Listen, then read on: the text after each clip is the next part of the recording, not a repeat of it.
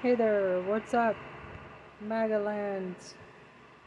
Mega World. It's all Maga World now. So anyway, thanks for almost 200k, and we are hot on the trail of Trump going to fucking jail. Hot. Hot. On the trail of Trumpy Von Schindler going to jail. Fucking jail. Motherfucker. Um, Trump faces total defeat with crushing legal blows. Legal AF. Three days. Judge three Aileen Cannon, ago. supervising Trump's current federal indictment regarding Mar-a-Lago and all things Mar-a-Lago. espionage, drew a line in the sand and said, trial in August, like Christmas in July, but better. The Department of Justice said, we like where your head's at, Judge, but December is more reasonable given the six terabytes of data and classified documents at the core of the case. And now the skipper and little buddy are heard from, Trump and Walt Nauta, with a filing this week in Uh-huh. which they asked for an indefinite trial setting, not until after they file motions to dismiss the, dismiss the indictment and teach the judge the law according to Trump regarding Presidential Records Act and the crimes charged. And certainly after the primary and presidential election season, so let's call it 2025. The court will make her decision on the 18th of July, and we discuss what we think will happen next. Hint, we may have a disagreement between Trump filing. Wait. the anchors on the show. 7 Eleven is usually a lucky date, but not for Trump in the E. Jean Carroll defamation case, based on statements he made while president and at the CNN town hall in May. Just yesterday, two major events. The Department of Justice, after three years and two administrations, has told the parties and the court they're out and will no longer seek to protect Trump with presidential immunity for the defamatory statements he made while president against E. Jean Carroll and they're exiting the case. And on the same day, E. Jean Carroll's lawyers filed a scathing motion to dismiss his defamation case against her as the victim of sex abuse because he wasn't a sex abuser. Uh, he was a sex abuser, not a rapist. That's his defense. So, uh, and based on statements that she made on CNN. Will the judge dismiss Trump's retaliatory suit against E. Jean Carroll this summer? And what does it mean for the trial now that Trump can be sued and has no immunity for his comments that he made while he just happened to be president of the United States at the time? Finally, Georgia peaches aren't the only thing in season. Georgia indictments by the Fulton County DA in Atlanta are in season two. Fani Willis just sat her grand jury of 26 Fultonians to start their work on Tuesday with a target window of August 11th through September 1st to get an indictment against Trump. How many make up a quorum in a grand jury? And how many are needed to vote to indict? Why are there two grand juries in place? Why do we see pictures of the grand jury now? And what about the special purpose grand jury report and indictment recommendations from March? All this and oh, so much more on the midweek edition of Legal AF, only on the MeidasTouch Network, with your anchors Michael Popak and Karen Friedman Agnifilo. Sizzling indictment summer, maybe the reason that the Earth's global collective temperature set a record this week. Karen, Yeah. thoughts? It's, uh, you know, I'm feeling very patriotic because, you know, I, I feel kind of wrapped in the flag right now. You know, I was walking, I wanted to go for a walk before this, this podcast and get my head cleared and kind of just get myself ready. And as I was going for a walk, uh, a neighbor of mine got sick and we had to call 911 and uh, an ambulance came. And just watching publics like heroes, truly absolute heroes. They come, they come in an emergency. These are people who devote their life to helping people. They come and they help you and they, they're nice and they're just, it just makes me feel very kind of warm and fuzzy inside. And, you know, I, I really, whether whether it's police or fire or you know EMS or who to me those are the people who are the heroes of our country and who need to be celebrated. Just the exact opposite of the people we're about to talk about Donald Trump and all of his MAGA America hating you know they want to just steal our democracy. But it just it made me feel so good about people and about just just the heroes Yeah, it's, it's, people are going to think this is weird, even though you and I are in the same city. We had a very similar event happen, unfortunately, a couple of weeks ago in front of my office um, in Murray Hill in New York, where we sport a giant American flag that proudly waves. Um, my office administrator had to help in an emergency basis a man who had seized, had a seizure in the middle of the street on 38th Street, and waited, and he, he lost teeth and hitting his head on the ground. And she sat with him. He didn't know where he was. He was out cold for most of it. And we waited for EMS, the fire department, the police department to come. And a lot of and a lot of Manhattan people and tourists and others came to his rescue and Right. sat with her as well. And that was an amazing, heartwarming thing. Although there was one moment that was like out of a Fellini film, a woman in full clown makeup got out of a car to come over to assist, which gave it a whole nother only in Yeah, New but you know York that's moment. Manhattan. That's what New That's York is so great about New York is Right. you you can be anything here. You can love who you want. You That's can right. marry who you want, and we all live together and get along. It doesn't matter what color your skin is or any anything else. We all come together, and that's why I love New York. You know, New York's not perfect. I'm not from New York originally, and sometimes you know it can be challenging. But the reason I'm here and I've stayed here and and, and work here and raised my kids here and here my whole adult life is because of the people. It's because the people who are here are diverse, they're interesting, and they all come together and live together and accept each other. And it's what's beautiful about New York. Yeah, which is so weird that we're going to be talking throughout today's podcast about people like Rudy Giuliani, who used to be the mayor of this great metropolis, and boy, have the have the uh, have he fallen, and we'll talk about all that when we get to Georgia. And Donald Trump used to be was from here too. I can't believe Yeah. you know. He's from an he was hatched. He wasn't really from from anywhere. He's from a spaceship. But but uh, let's talk about Donald Trump and Walt Nauta, the skipper and little buddy, for those that are Gilligan's Island fans, um, and the Mar-a-Lago proceedings that are going on. Um, and and where are we with it? So I'll kind of give the highlights, the, the five thousand foot level, and then we'll dive in with our uh, resident former prosecutor Karen Friedman Agnifilo. So um, the, the court had set a long time ago, at least at the end of June, a hearing that was going to be on July the 14th for both Nauta and Trump and their lawyers to talk about a few things. One, a proposed trial date. The judge having, as I said in the opening, the judge having drawn the line in the sand and said, all right, Speedy Trial Act and constitutional right to a fast trial. How about August? We'll do August. And then the, the, I think that even caught the, the Department of Justice a little bit by surprise. And they said, well, we're ready. The defense isn't going to be ready by August because we're about to dump on them about seven terabytes of data. Just to put a little fine point on that, in a recent government filing, where they gave the sheer oh no it was actually in the filing by donald trump. Uh, i'm, I'm going to correct myself here.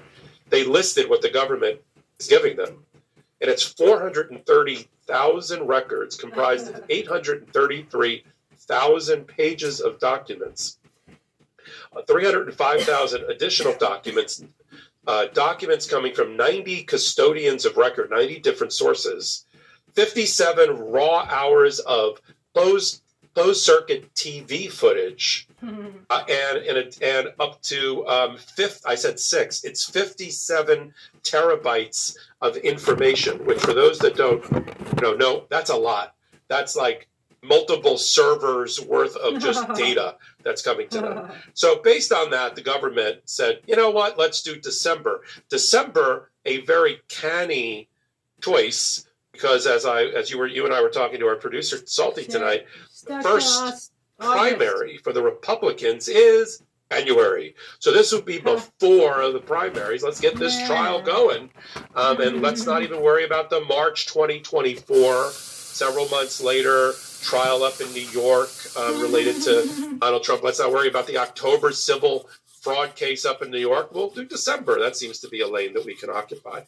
And the um, as expected, um, I think uh, Ben Meiselas, our co-anchor and, and colleague, put it best. They, they were going to ask for 2025, and they basically have. They said, "Judge, there's so many complicated issues here. We're going to have to teach you. Remember the way we taught you last time." Related to when we asked you to stop the criminal investigation in its tracks, and you got slapped by the 11th Circuit your bosses on the appellate court twice. Remember that? Remember when we misled you about the law? Well, we're going to do it again. This is my words, not theirs. And uh, we're going to teach you about the Presidential Records Act, which, by the way, is not applicable, and the Espionage Act and all the crimes and how they fit together. P.S. They don't fit together. Um, and so we're going to confuse you and we're going to play that game and maybe we'll file a motion to dismiss. So it's really premature. And this is a candidate for office and Joe Biden runs the DOJ. And so let's call the whole thing off. I mean, I'm giving you a summary, but that's basically what's in the papers. And um, of course, we're waiting on the Department of Justice. Usually, they're lickety split. We get a filing from them with like within hours. They already have it like ready to go in the computer, pre prepaid, prepared.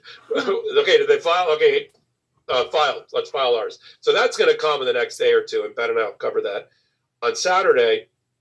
And then you have the judge agreeing to push the hearing off until the 18th, where she's going to do two things. She's going to discuss this trial setting process, whether she does or she doesn't set it.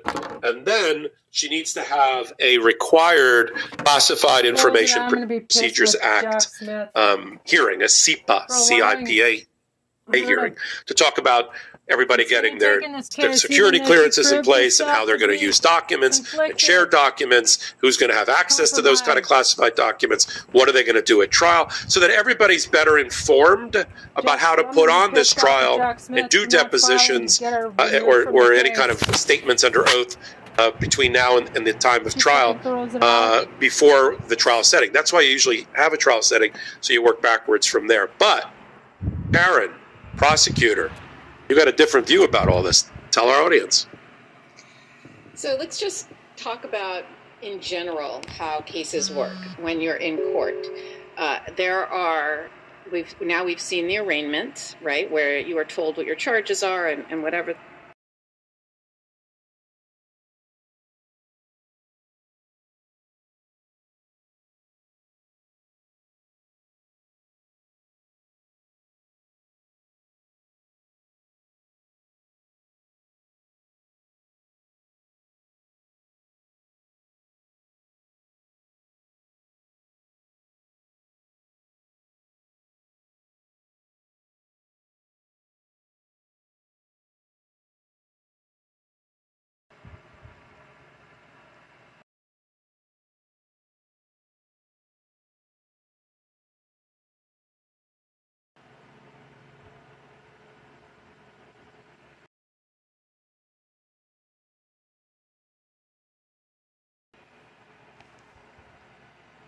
For prize.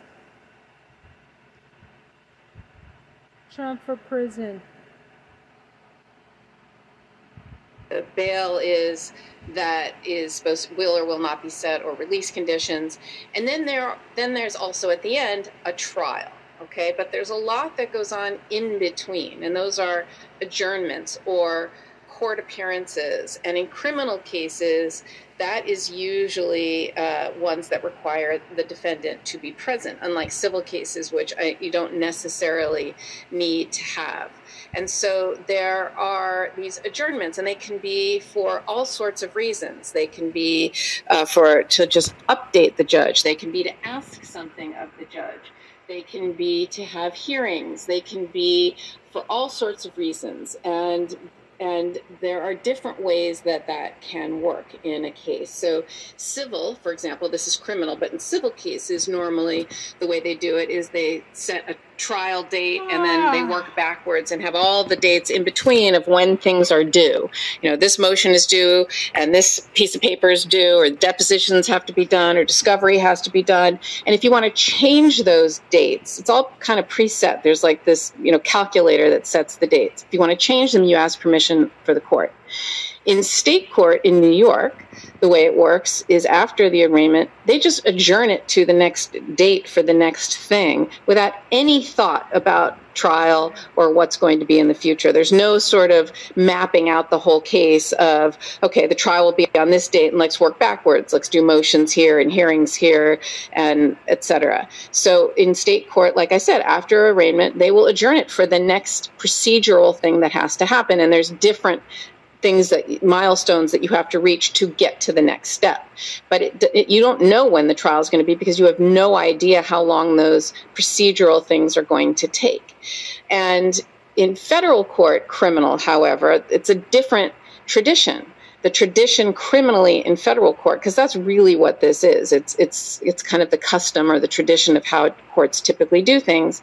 Is they typically do set a trial date and, and it can be moved, but at least it's a goal, and it's a goal towards what you think, uh, what when you think it's going to be. Now, in state court, also trial dates rarely mean anything, right? You set it for trial, a case can be on for trial three, four, five, six times. You know, I'm not ready because my witness didn't show up, or the defense defense attorney says I'm on trial.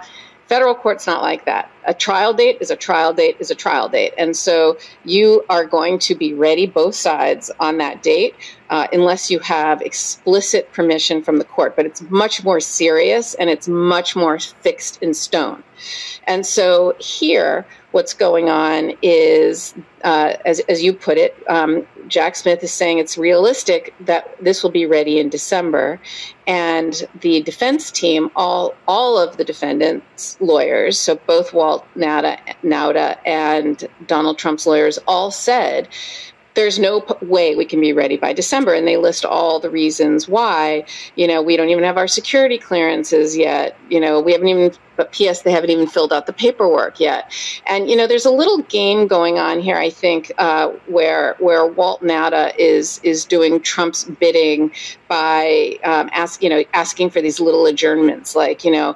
Oh, I, I can't. I, I, I don't have a lawyer. I can't be arraigned. Okay, put it over. Well, I couldn't make it to the arraignment because my flight was canceled, and so put it over again you know, well, I have a lawyer, but, you know, she just got here, so she can't possibly be ready by July 14th, you know, and so then they all agreed, okay, how about July 18th is when this hearing is going to be. And, you know, some people might say, oh, it's only four days. You know, what difference does it make? But those small adjournments add up, and it's sort of death by a thousand cuts that I think they're trying to do because the more they can push it towards the election, even if it's four days here, two weeks there, three weeks there, you know, these little tiny, ah, we're not asking for that much, we'll just put it over, you're eventually going to get into dangerous territory, and that's exactly what they're trying to do. And I think what's going to happen here uh, is, you know, they're, they're giving all these excuses, right, about why they can't possibly be ready.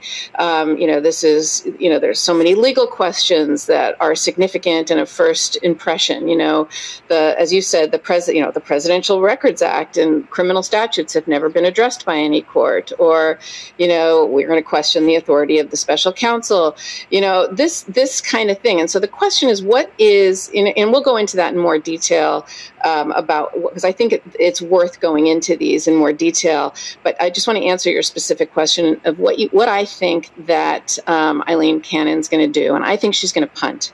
I don't think she wants to get criticized by making the decision. Sure, I'll put this over, you know, until um, until you know, whenever, um, because we're going to get too close to, to the election. But I think she'll say, look, you know, you guys haven't even this 57 terabytes worth of data of discovery that's been turned over to, by your own admission government you haven't even turned everything over yet. And we haven't gotten the security clearances yet. And we don't even know what we're going to do with these classified documents yet. So i'm going to i'm not going to make a decision yet and i'm going to put i'm going to punt it and and we'll see how we do. And she's going to just keep you know, little by little, and they're going to try to their death by a thousand cuts. They're going to push it, push it, push it, and then eventually they're going to he's they're going to say, well, you know, he's the nominee, and he can't possibly, you know, he has to be at this primary or he has to be given this speech, his First Amendment rights. You know, you're going to infringe on them by not ha- allowing him to by interfering with his rights to run for office, et cetera. So I think she's going to punt. That's that's what I think. Mm-hmm. Popak.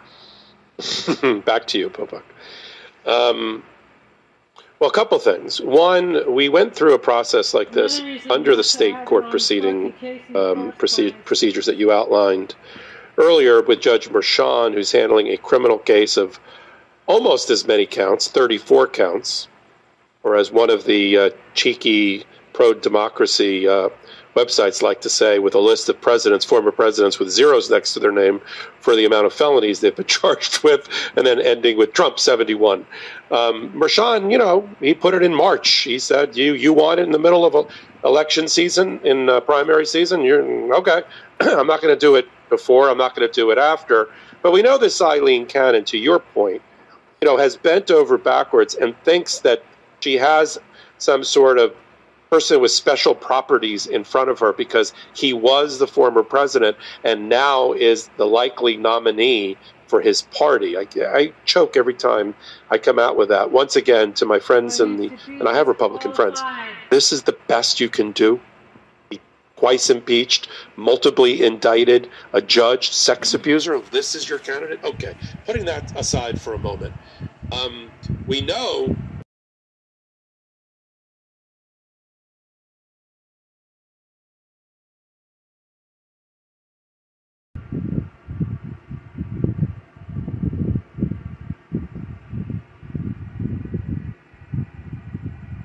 Writing. where her head was at and how easily distracted.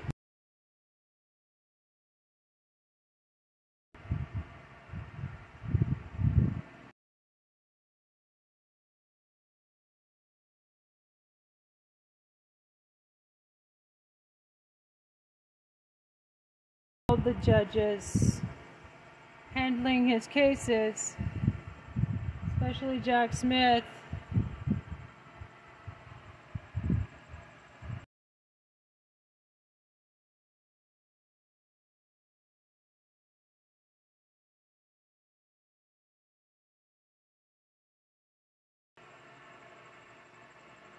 Motion to disqualify.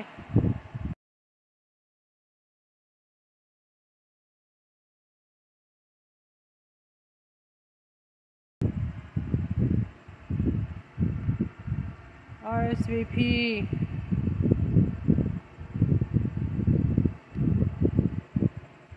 and she took her eye off the ball of the law when they ran into court a different set of lawyers for Trump at the time ran into court to try to stop the criminal investigation and the search warrant in its tracks.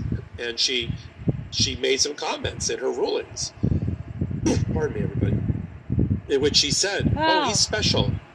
These are my words. He's special. He's former president. We have to treat former president differently with kid gloves. He gets weak. I have to bend over backwards as federal judge. I don't know why I'm talking like Tarzan, but but this is sort of the, rud- the rudimentary observations this judge made all wrong, by the way. And then she was reprimanded and reproached by the 11th Circuit, her bosses, in two separate panels that said, I don't know what you're talking about, but your role in a criminal investigation is very limited. And you've crossed those lines and those boundaries, and you're doing weird things. Stop it. And the search warrant goes forward. And, and if there's an indictment issue, and a suppression of the evidence issue, you'll deal with that at another time if and when there's ever an indictment. Well, now there's an indictment, but we kind of know that her compass is already a little bit screwy, a little bit cracked. And they're exploiting that, these two new lawyers for Donald Trump, Chris Kise and Todd Blanche, knowing that they misled her or the other lawyers led her astray last time. She's easily misled. You're going to try it again. Judge, Presidential Records Act really complicated stuff, Judge. It intersects, it doesn't, by the way, with the Espionage Act. It, it only does in Trump's mind because he keeps saying it does. It doesn't. He's not being charged with criminal violations of the Presidential Records Act. He's being charged with, with compromising national defense information, NDI, and using it in places like Bedminster, his golf course, to show off to friends and family to make his point, showing Iranian war maps. That ain't a presidential record. But they're going to try to confuse her. Shiny object, Judge, look over here.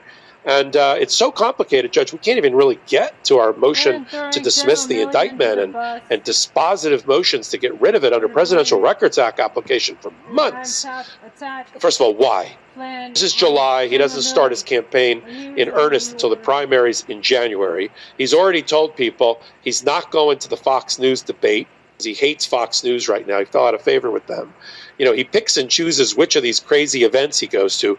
You know, moms, Christian moms, and moms for liberty, and mothers for justice, and all these made up grassroots grassroots places where he basically has to pay people to attend and, and, and yell his name. And so, he, you know, as other judges in the federal system have have noted, we just had a ruling by Judge Amy Coney uh, by. Oh, you can see I got the, the three judges, three names wrong. By Amy Berman Jackson. Sorry, everybody. Uh, a, a democratically appointed judge in the D.C. Circuit, who said in the case involving Peter Strzok, the FBI agent who got canned for expressing his First Amendment rights, that Trump is corrupt while he was working on the FBI investigation of the Russia collusion project from Mueller in his civil suit against government and everybody else for getting canned. He wants to depose Donald Trump. Donald Trump, you know, and even the Department of Justice said, well, maybe not, maybe not the former president at this moment. Amy Berman Jackson said, Well, I've looked at your trial calendar. You're giving depositions up in civil cases up in New York, and you're sitting for them in the class action fraud case that's been brought against you and your family, and a civil fraud case, and a defamation case. You look like you have time to sit for a deposition here. So, not every federal judge treats him with this, this, you know, this effect, this this halo effect, um, the way that the way that Cannon used to. I'm I'm I'm the jury's out a little bit about what she's going to do on the 18th. But having listened to you, I told you I wasn't quite sure what I was going to say on the podcast. I think you're right. I think she's not going to set a date far out. She's going to punt.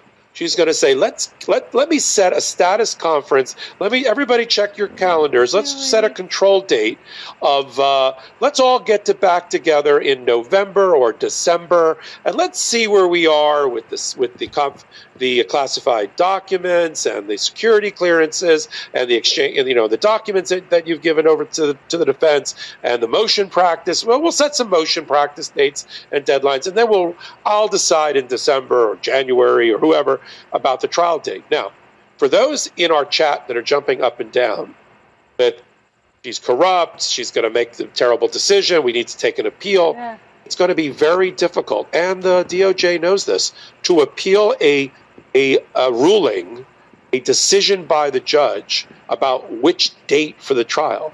That's not appellate grounds. Judges are given tremendous autonomy and discretion to set and control trials. Especially if she doesn't make a decision. That's their number one job. Right. Well, the decision not to set a trial date is making a decision about the trial date, and that's gonna that's gonna be an abusive discretion standard the, DOJ is never going to win that on an appeal. So we're going to be stuck. So that's why I'm come back around, Karen, to your view that the safest place for her both appease people on the, on the far political right and whoever else is to just say, let's reconvene in November or December, and uh, we'll, we'll let everybody check their calendars. And the Department of Justice is going to be like, okay, great, they're going to have to do it because there's no place else to go on the trial setting issue it sits with the trial judge, and you can't get her bosses at the 11th Circuit to overturn her. So they will. That, they, the Department of Justice will. Jack Smith's people will bend over backwards, though, to absolutely give them everything as soon as possible to point out to them exactly what they're going what what where the relevant you know it, there's there's nine months worth of of CCTV tape is, is how they call it right? Not so you know they were saying there's nine months worth of video. How can we possibly watch all that so quickly? They will point out okay you know, it's all this is nighttime, nothing's yeah, happening. Right, it's right. From this time to this, yes, down to the hour.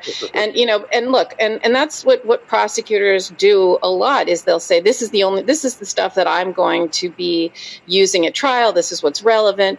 But you know, defense attorneys regularly what they do is they watch everything else. They look at everything else. You know, the the 31 documents that that Jack Smith wants to, you know, the classified documents that that are going to be the subject of the CIPA hearing.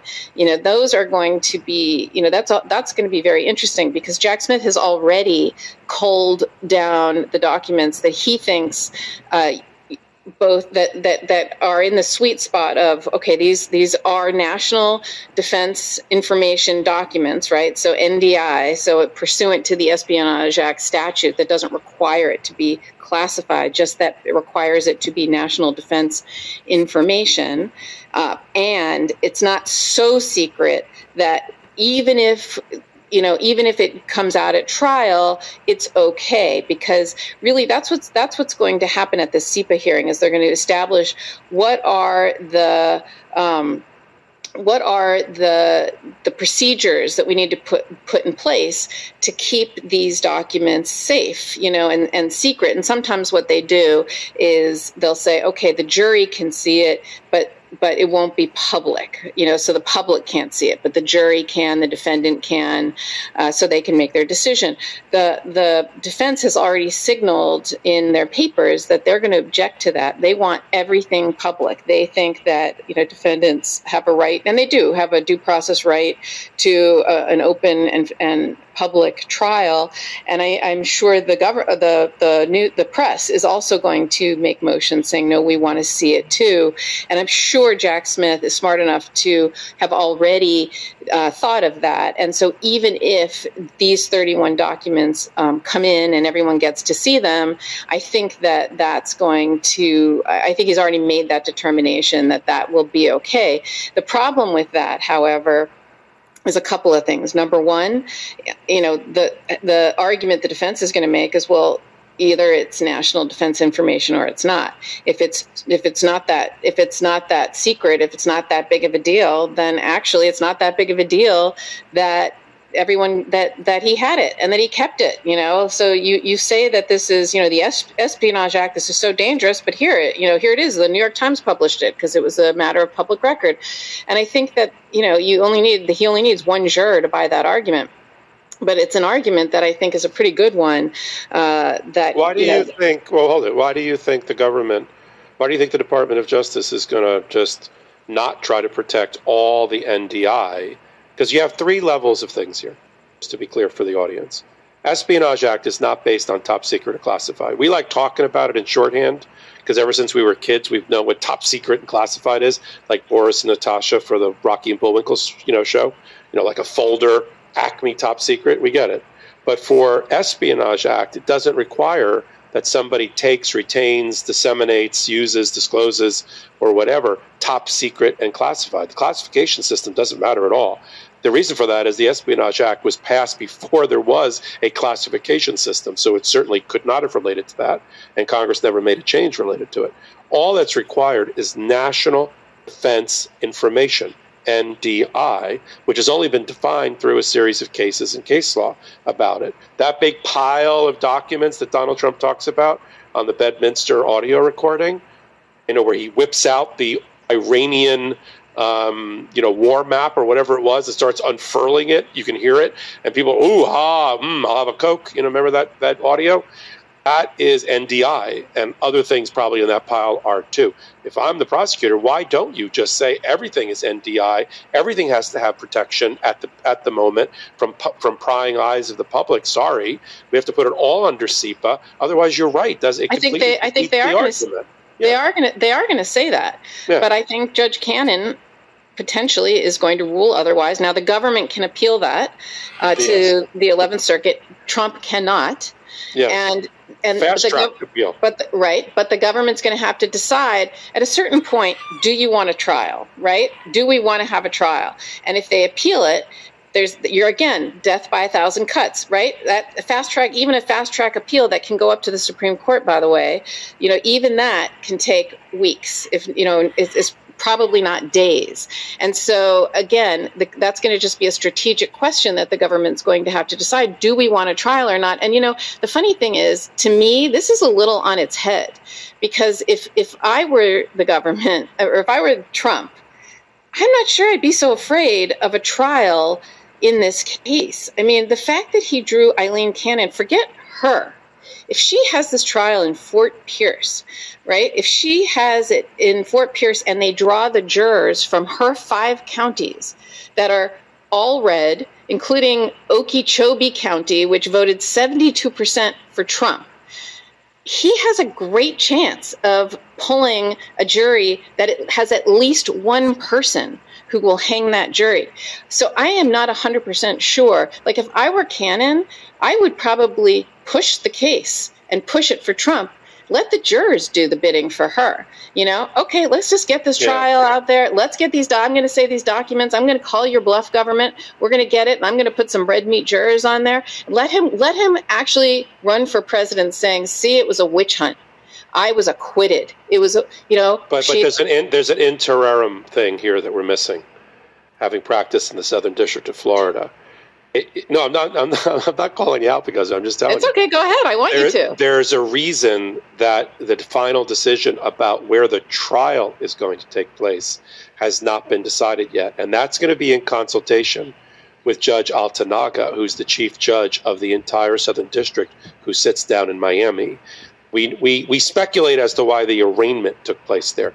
A Miami grand jury that used to be a West Palm grand jury, but because, you know, there, as far as I know, there's no SCIF, which is a place to go look at classified documents in Fort Pierce. I know there isn't.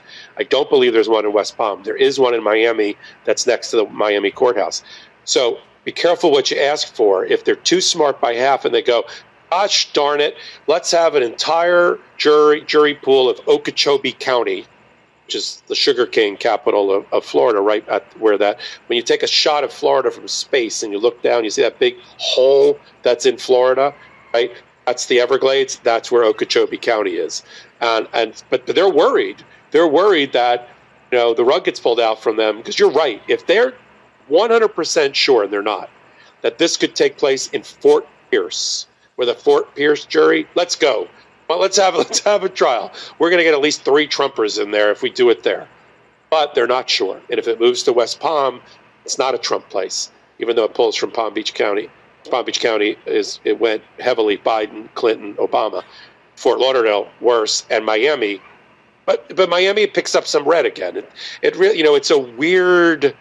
It's you know Southern District of New York is so much easier to talk about than the Southern District of Florida. But that's that I think is the reason that they're Yeah. worried that Altonaga at the last minute goes. You know who can't handle this case?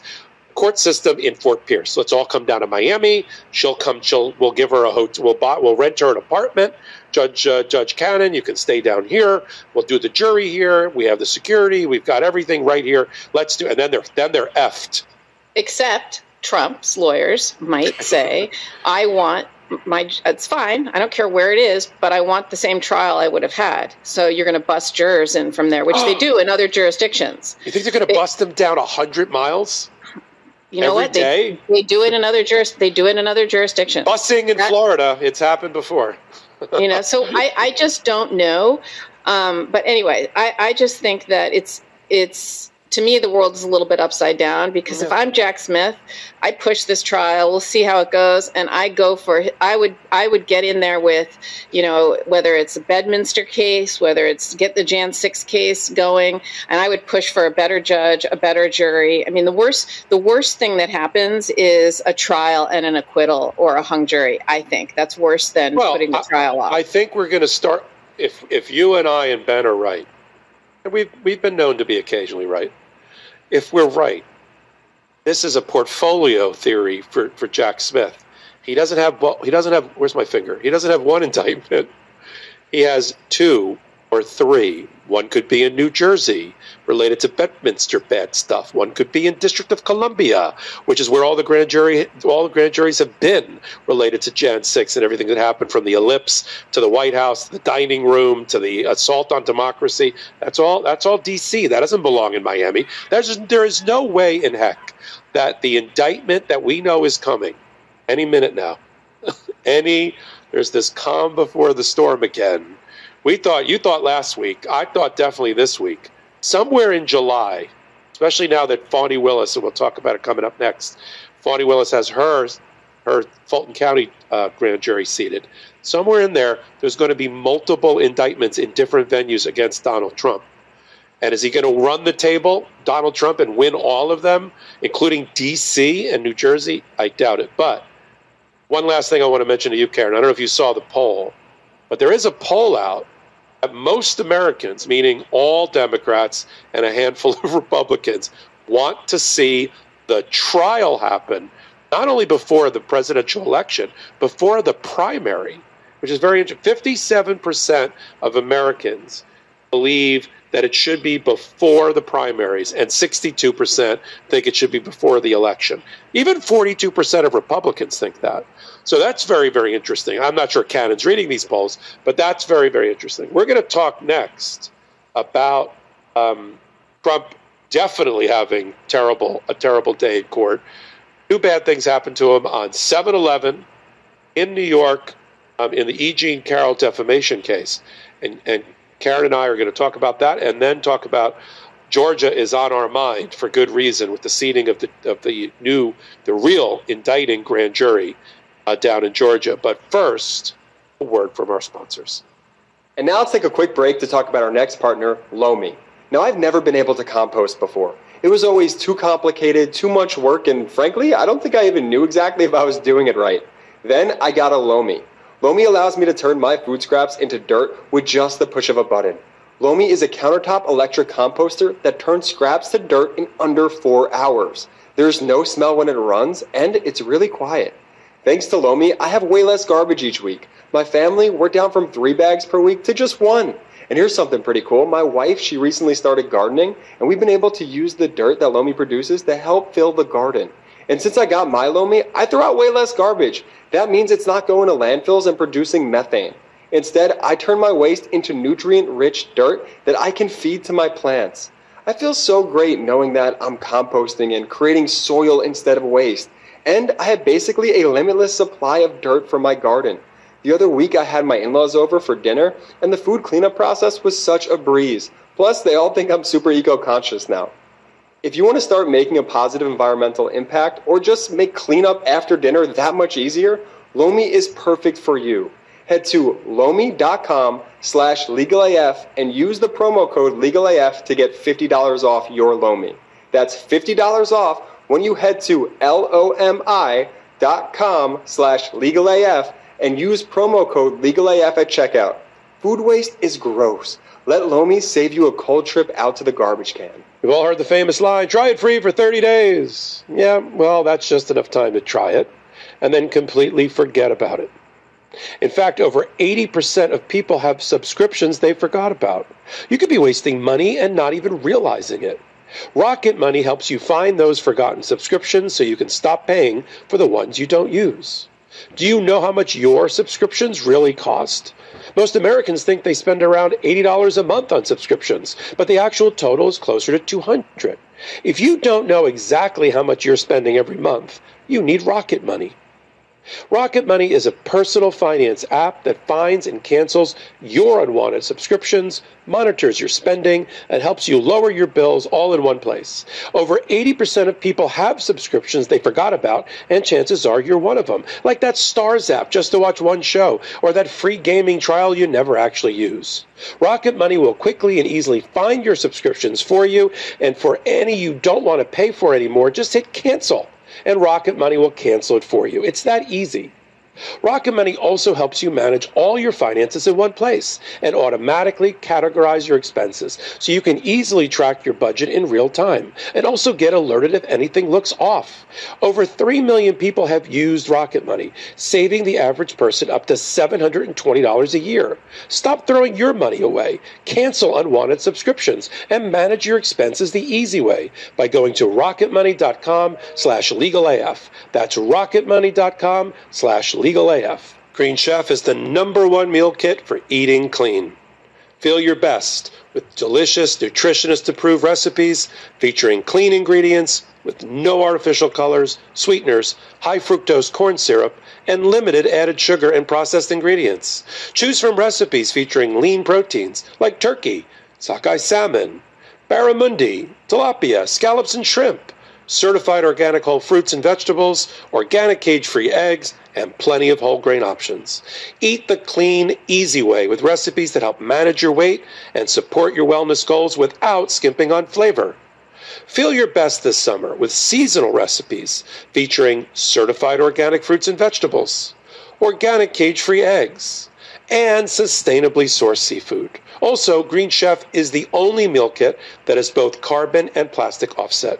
Green Chef offsets 100% of the delivery emissions to your door, as well as 100% of the plastic in every box. Plus, nearly all packaging materials are curbside recyclable in most areas of the U.S. Green Chef delivers everything you need to eat clean the easy way this summer. Feel your best with nutritionist approved recipes packed with clean ingredients that support your healthy lifestyle and taste great too. I love Green Chef. My absolute favorite is the spicy chicken and broccoli stir fry.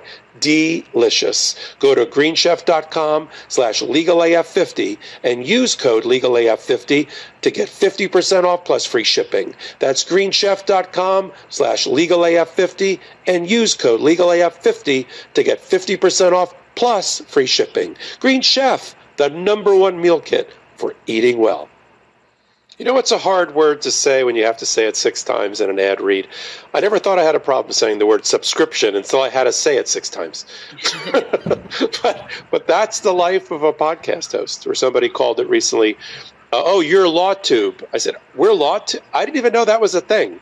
Apparently, lawyers on YouTube is LawTube, and there's a whole subculture related to it. Well, really? whatever it is, yeah, whatever it is, I think we're because of the Meidas Mighty and the legal AFers, I think we're at the top of the law tube chain. I hope we are.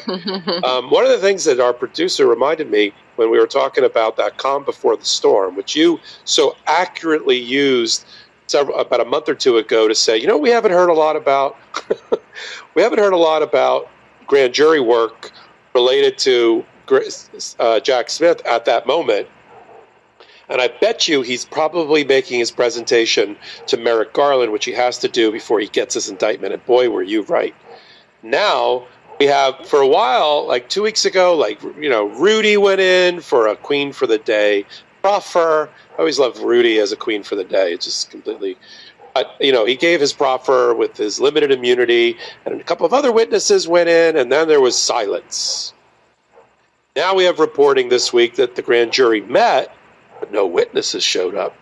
That's interesting because why does a grand jury meet if it's not there to hear testimony? Now, there could be a records custodian who slipped in there. They could be doing documents. They could be doing some other type of presentation. They could have voted.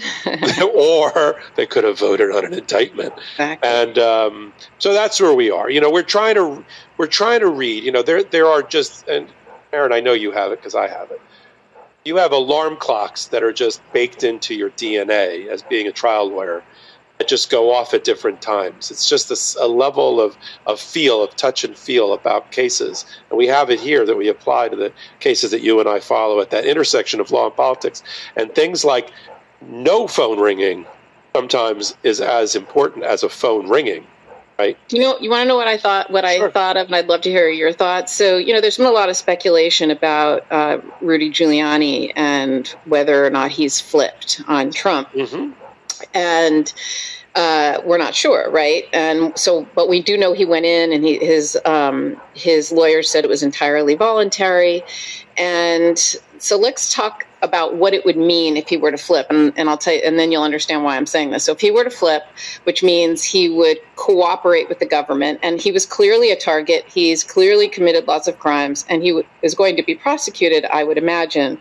So for him to to flip, he's not just a witness; he's a, a um, you know a, a, a defendant, I guess not quite yet, but you know, a target, and he'd have to uh, plead guilty, and he would have to admit to all the things he's done, and, and really tie up all loose ends, and that's what they make you do in order to cooperate. So we heard this week that he's working on a settlement, civil, but he's working on a settlement in the Shaye Moss, Ruby Freeman, uh, remember the mother daughter duo who, you know, uh, who ended up suing him for defamation because he and Trump and others accused them of, you know, taking out suitcases of, of votes and they got death threats and all this stuff. And, and we heard this week that that that's in uh, they're very close to a settlement. Um, so I think that that means he's wrapping things up and uh, he's going to flip and cooperate. Well, well, except for one. I have to cut in because I just I have a hot take running right now on the on the MeidasTouch network.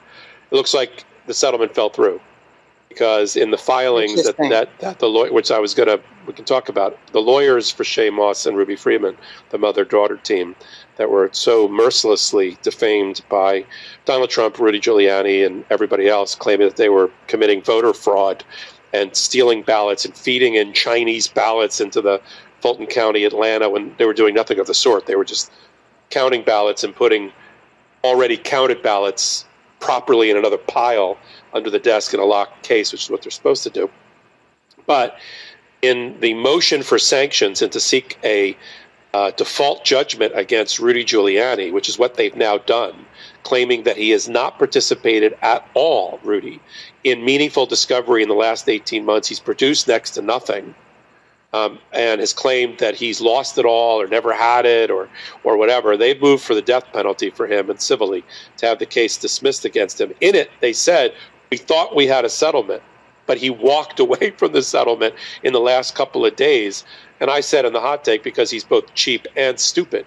I would I agree with you. Or he walked away from it because he doesn't care because he's he's going to be going to jail soon. I've always said that Rudy Giuliani definitely is going to get indicted. Whether he cuts a deal or not, that's a different story. And if he flips along with Mark Meadows, Donald Trump's time as a free man on planet Earth is coming to a precious few because you know I've never seen an array of people at the level of knowledge and culpability are, and and lawyers that are coming out against one defendant more than Donald Trump.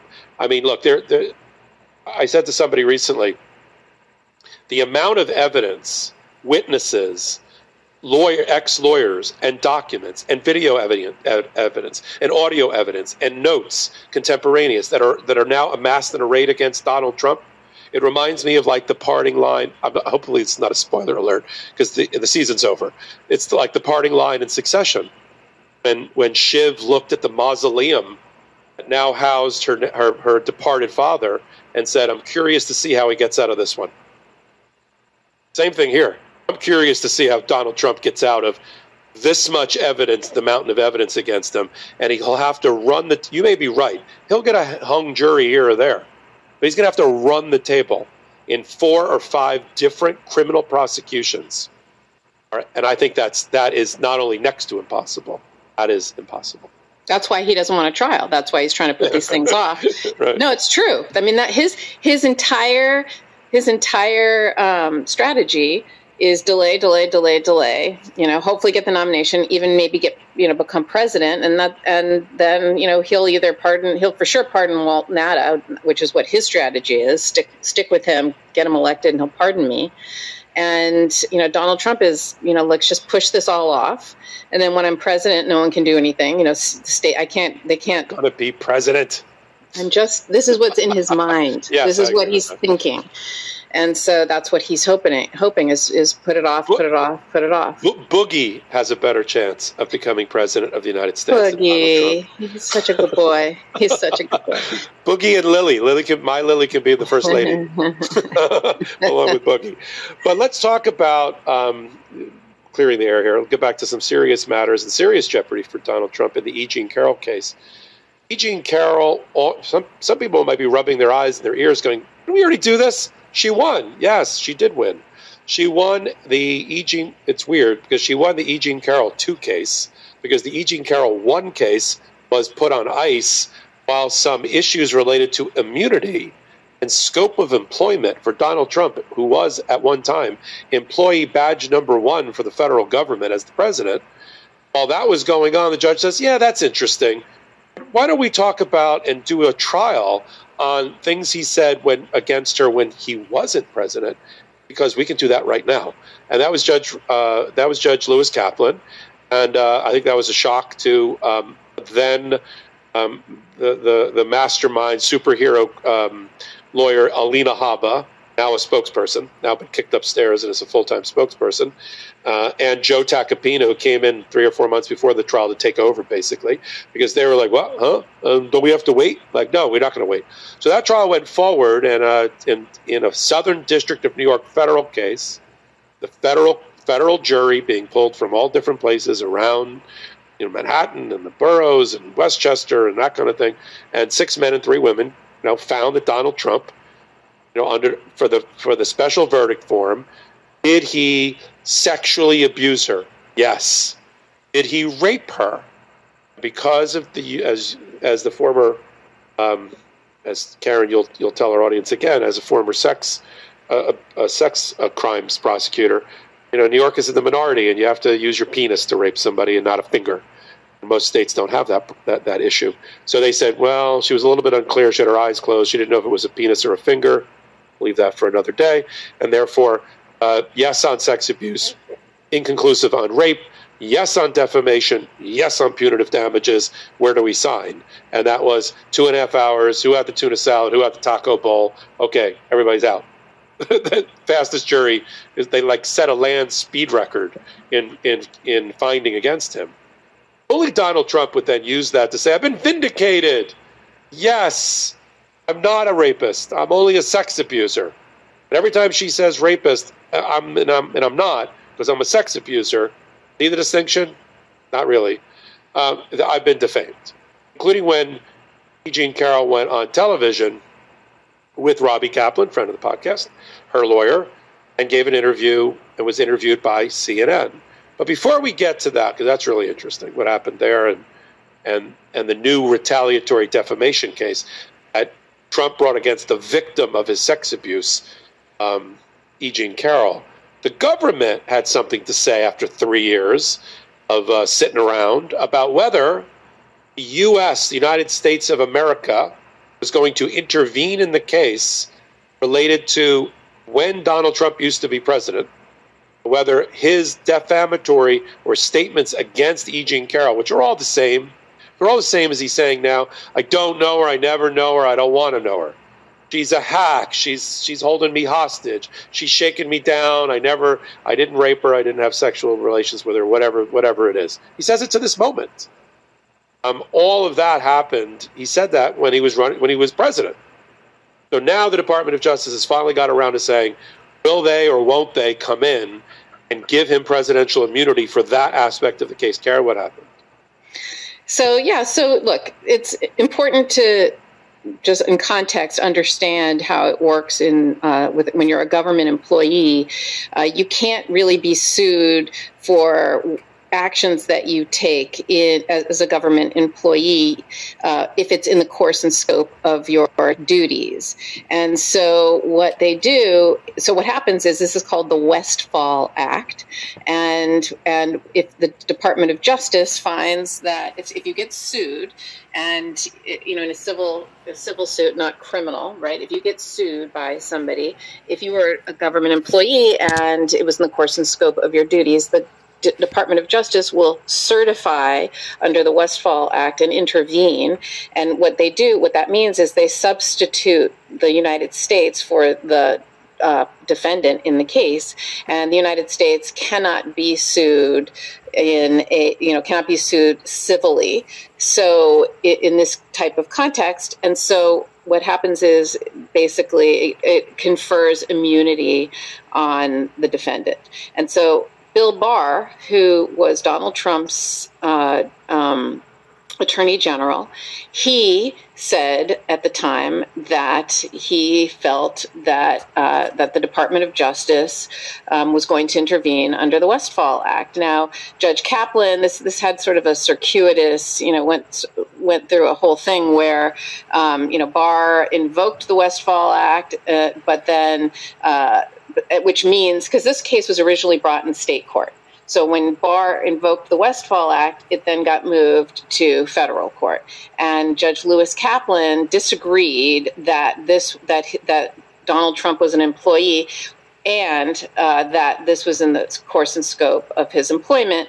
But Trump appealed it to the Second Circuit, which is the appellate court uh, above um, above uh, Judge Kaplan, and they said no, he is a, an employee. The president is an employee, but the question of whether this is in the scope of his duties and in his job, that's a question that we have to ask the D.C., the Washington D.C. State Court of Appeals to clarify under state law or DC law, and uh, and so we had to wait for that decision. And and what they said in Washington D.C. what that what they, what that court of appeals said, you know what, that's a fact based analysis that focuses on the state of mind of the individual.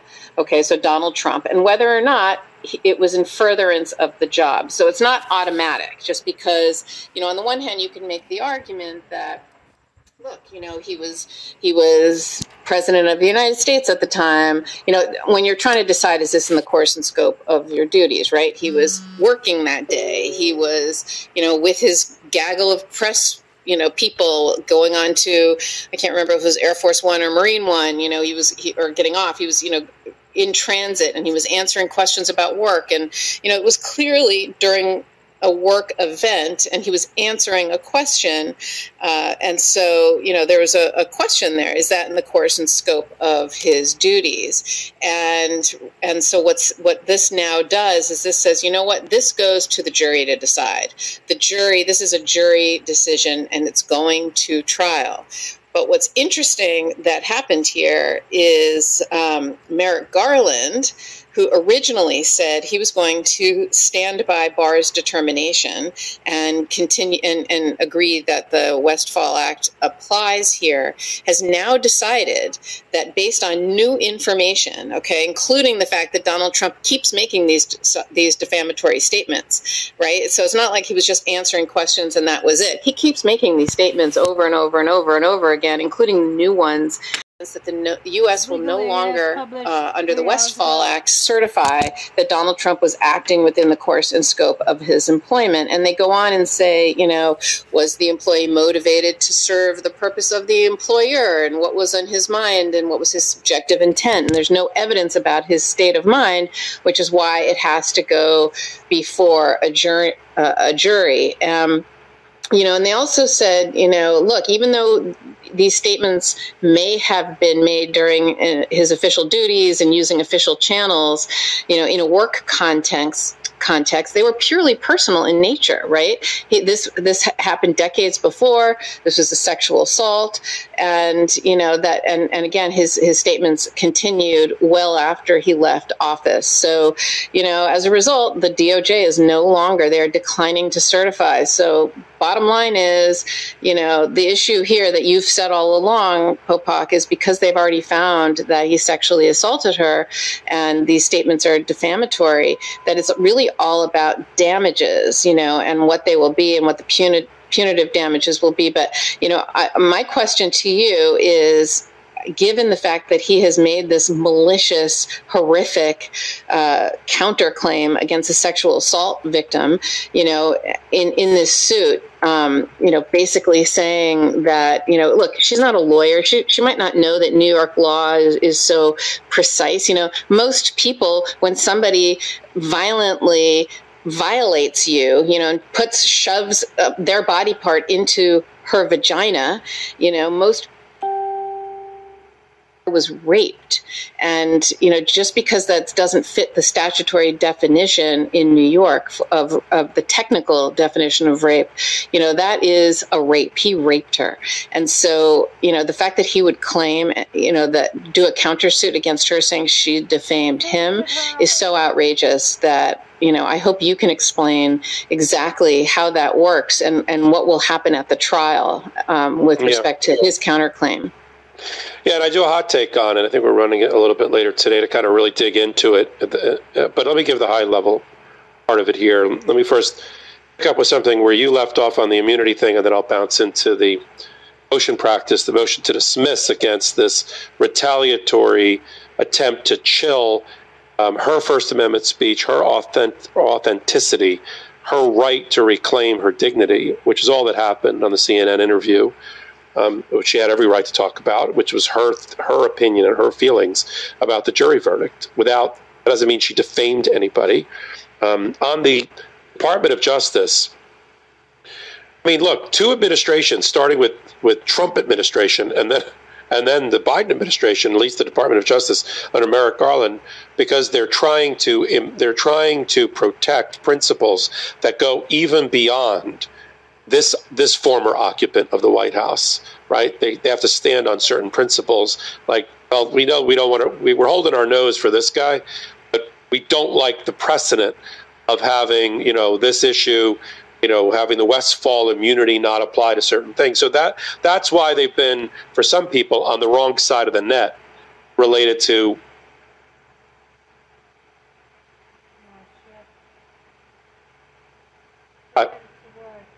I do love the fact, as you noted, that they pointed out Let's look at the continuum of his actions, both while he was president and after, to answer the question that we have to answer based on the appellate court's ruling in the District of Columbia Court of Appeals, not the federal court, but the territory of the District of Columbia's highest appellate court, which is was the conduct, in this case, faming her, actuated at least in part by a purpose to serve the people in the U.S. government?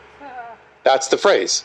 Actuated at least in part by a purpose to serve. So there's two components to that. One is the quantum, right? How much of what he said was because he was protecting the office of the presidency and doing his civic duty as president, and how much of it was just private BS about activities that happened before he was president. And then what was the purpose? So it's a quantum element and purpose element. And they pointed to his continued social media postings in which he goes after her the same way now, the same way today as he went after her then. To say, well, well, if you're doing the same thing then and the same thing now and the same thing then, and hopefully we can put up some of these posts here while while we're there. We are right there. This was this was this morning, right? So they compared that and earlier ones that were identical, and I'll read some of these out loud. To what he said as president and said, see, he's not serving as president in this role because he's doing it now when he's not president. So I love Donald Trump. He has a three part social media posting, and he puts it down as page one. I don't know why it's pages, it's screens if it's anything. Page two and page three. Page one. The Department of Justice will not defend me in the E. Jean Carroll civil case. You can bet your sweet ass they're not, which is a, all a part of the political witch hunt lawyered up by a political operative who I just beat in another case. I'm not sure who that is. Financed by a big political funder. So he's saying the political operative is E. Jean Carroll because her law firm took some, some minor cost funding from the founder of LinkedIn. It's like Donald Trump uses Save America PAC to pay millions and tens of millions of dollars to people uh, for his for his law his law defense. Okay, so that's that's who he's referring to there. E. By the way, Popok, I yeah. think he I think he says who I who I beat in a prior case. I think he's referring to the he fact is. that the rape. Yeah, he, he, he thinks he he thinks he won. He thinks he was vindicated because he was a he was a judge, a sex abuser, and not a rapist. So that's the person he beat in the prior case. She's a political operative because she's a Democrat. Okay, and she took she didn't take it. Her law firm had some of their costs defrayed because they were doing this for on a contingency basis, meaning they weren't getting paid. And there's a lot of cost in cases like this, hundreds of thousands of dollars of deposition transcripts and experts and all this thing. And so Reid Hoffman from LinkedIn paid some of that. Okay, so what? Who um, takes that as a win? Just, just who? Who an thinks? insane narcissist, megalomaniacal former president. He then he then goes on to say that he was and judged by a Clinton appointee. Okay, all federal judges are appointed by some president, including a number that were appointed by Trump, who truly hates Trump. I love when he talks about himself in the third person. The statements that I made about Carroll are all true. Nope, here we go. Didn't know her, didn't didn't sexually abuse her, wouldn't she's not my type. I didn't rape her. I won that at trial. Here's your point, Karen. I won. I'm only a sex abuser. And other than for this case, I have no idea who she is, what she looks like, or anything about her. And he goes on to say the Carroll civil case against me is a miscarriage of justice and a total scam. Trial was very unfair. Trial that he did not attend. Trial that a trial that he chose not to testify in, either though he didn't have a criminal case against him, so there was no Fifth Amendment problem. He just chose not to attend. He acted at a press conference in Scotland when he was at a golf course, like, oh, I'm, I'm heading back to, to, to testify or to attend. Never did. Can anyone, just really quick, can it, somebody point out? He says he's too busy, you know, to to um, go to trial in Mar-a-Lago. He can't possibly do it because he's running for office. Well, how, how come he has so much time to play golf all the time? He's always on a golf course. He's not right. that busy. Well, he's not employed. To be honest, he's not. He doesn't have a job. Um, uh, then he goes on to say in this in this social media post. Um, I, I, was unable to. Uh, and, oh, the trial was very unfair with the other side being able to and present virtually anything they wanted. Yeah, the judge ruled against you on a number of evidentiary issues. You had no witnesses. She had 11 witnesses. You had no expert. She had two experts. She testified, and you didn't. Any wonder the jury ruled in two and a half hours against you? Uh, an out of control judge, that's judge, the same judge is going to be deciding all these issues. My lawyers, due to their respect for the office of the president, oh, here we go. He's deluded again. Skipper thinks he's the president again. And the incredulity of the case did not want me to testify. Oh, here we go. This is now, if you let, let's blow that apart. Joe Tacopina said, You know what I'm dealing with here, Judge? And the judge says, Yes, I do. I'm going to give you one more chance to get your. If he wants to testify, he shows up Monday or not, or he's waived his right to testify. That's now been misinterpreted by uh, Trump in lying to his his his uh, the people that his sycophants, his cult followers, as being I wanted to testify, but out of respect for the office of the president, he did all this in 1996. The the only office he occupied was some bachelor pad uh, you know, at Trump Tower across the street from the department store where he sexually abused her. And then he, he ends it with the net result of this horrible injustice and a completely unknown to me woman made up a ridiculous story.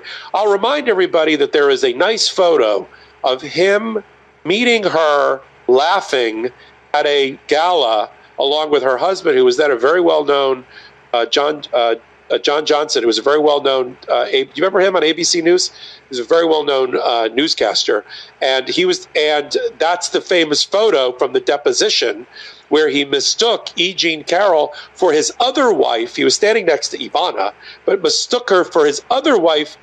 Um, Marla uh, Maples. Marla Maples. He, Can you he imagine? Thought he, he, thought he was in a photo with his current wife and his future wife and some random African American man. When Can it was think, really a can you Sorry. think, Popok? No, no. Can you think of a greater gift? If you're Robbie Kaplan deposing Donald Trump, and you show him a, that picture, and he mistakes her for Marla Maples. Can you? Can you? They Robbie must Kaplan salivating. They must have been like, "Thank you, God. That is the greatest answer. Like that doesn't no, happen. That, that happen, That's no, like no, Perry Mason stuff that happens, like you know, on TV. It's like yeah. Law and Order, where you where you sometimes work. The the and then of course everybody in that room knew that Grandpa Trump. He keeps making fun of Biden because he gets tongue tied occasionally, occasionally as a as a lifelong stutterer, and because he's eighty, he made fun of him, saying, "Oh, he's losing it." Really? How about you? About you, Grandpa? You thought both your wives were in the same photo at the same time. And it was so bad that Alina Habba jumped in like the nurse to say, uh, that's Carroll. I mean, I, you know, I would have jumped out. I mean, I give a lot of credit to Robbie for holding her fire because I would have said, Miss, Miss uh, Habba, who are interfering with the you're littering and polluting my transcript. She just I would have said, Miss Habba, you can't put the toothpaste back in the tube.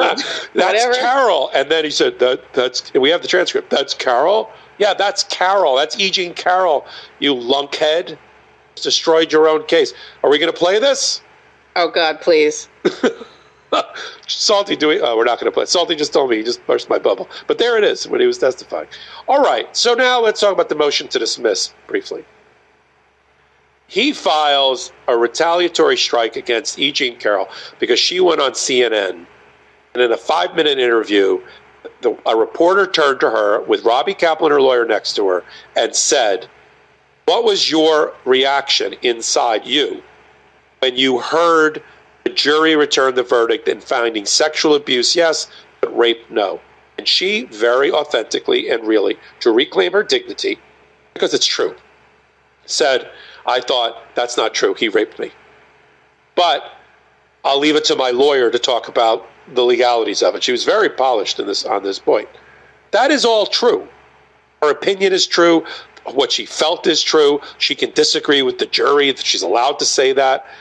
And, she's allowed to say also the other aspect of the defamation case is that Joe Tacopina came over to her at the end of the trial to shake her hand, as he was trying to be chivalrous in some way, um, and he she said to him, "He did it," meaning Donald Trump, and you know he did it.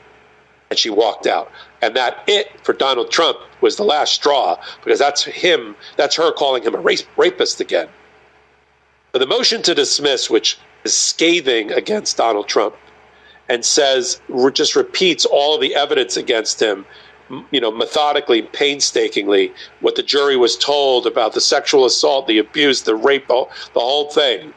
And then says to the judge, look, Southern District of New York sits in the Second Circuit for appeal. And Second Circuit has clearly said that defamation cases are special.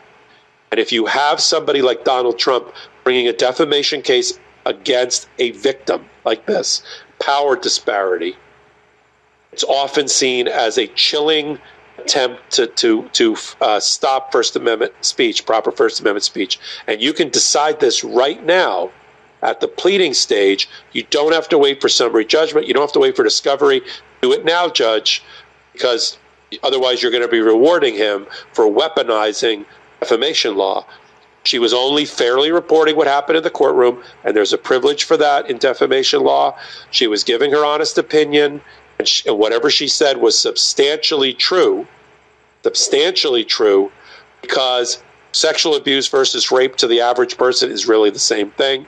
And the thing about Joe Tacopina, she just said it, and that can't be the basis. And then finally, because Donald Trump is Donald Trump and E. Jean Carroll is E. Jean Carroll, in order for her to defame him, she, he has to he has to prove that it was done with actual malice, meaning that she knew what she was saying was false, and or recklessly disregarded the truth or falsity.